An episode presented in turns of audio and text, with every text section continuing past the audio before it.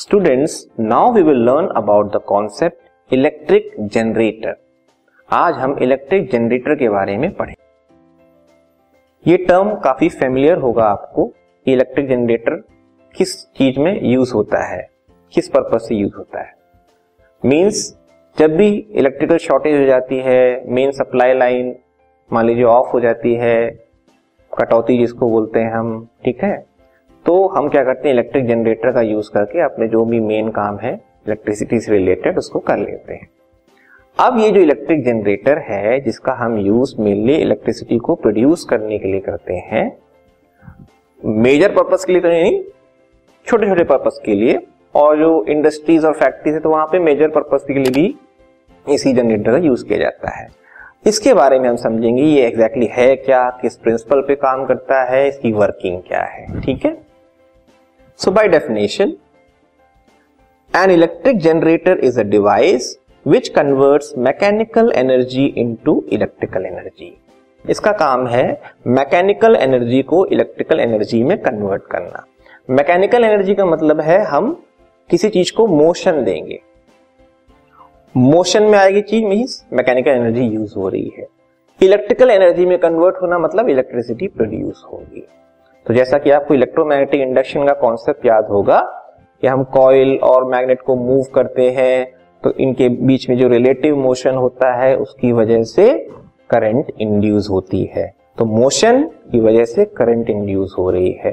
तो motion means mechanical energy induced current means electricity produce हो रही है मीन्स इलेक्ट्रिकल एनर्जी में कन्वर्ट हो रही है right thus a generator is a machine which produces electricity okay अब ये किस सिद्धांत पे वर्क करता है generator principle principle of electric generator and electric generator works on the principle of electromagnetic induction क्या है electromagnetic induction When a coil is moved in a magnetic field, then current is induced in the coil.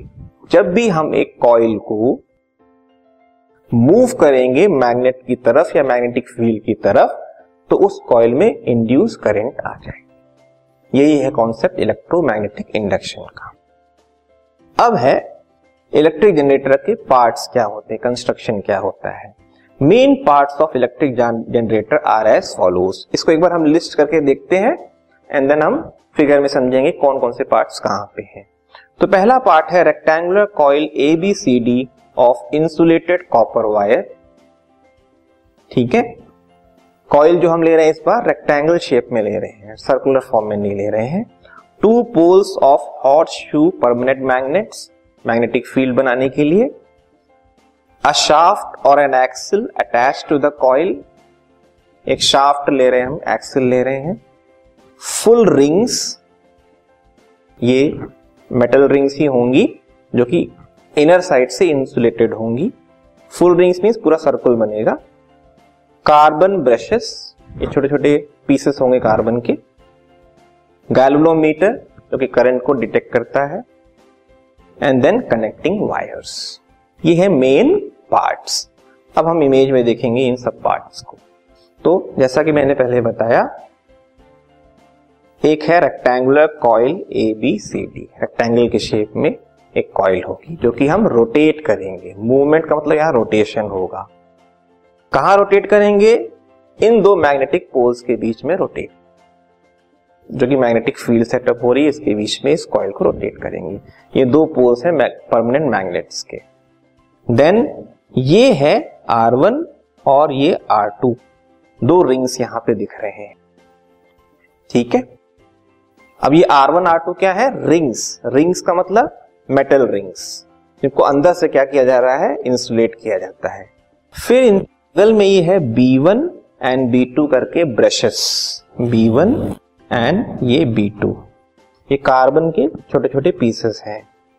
फिर ये connecting wires हैं और ये है galvanometer ठीक है, ये आउटर सर्किट में प्रोवाइडेड है. तो ये इसके पार्ट्स हुए कंस्ट्रक्शन हुआ. एग्जैक्टली exactly क्या होना है? इसकी वर्किंग क्या होना है? किस तरह से वर्किंग करता है ये जनरेटर इसको भी हम आगे समझेंगे.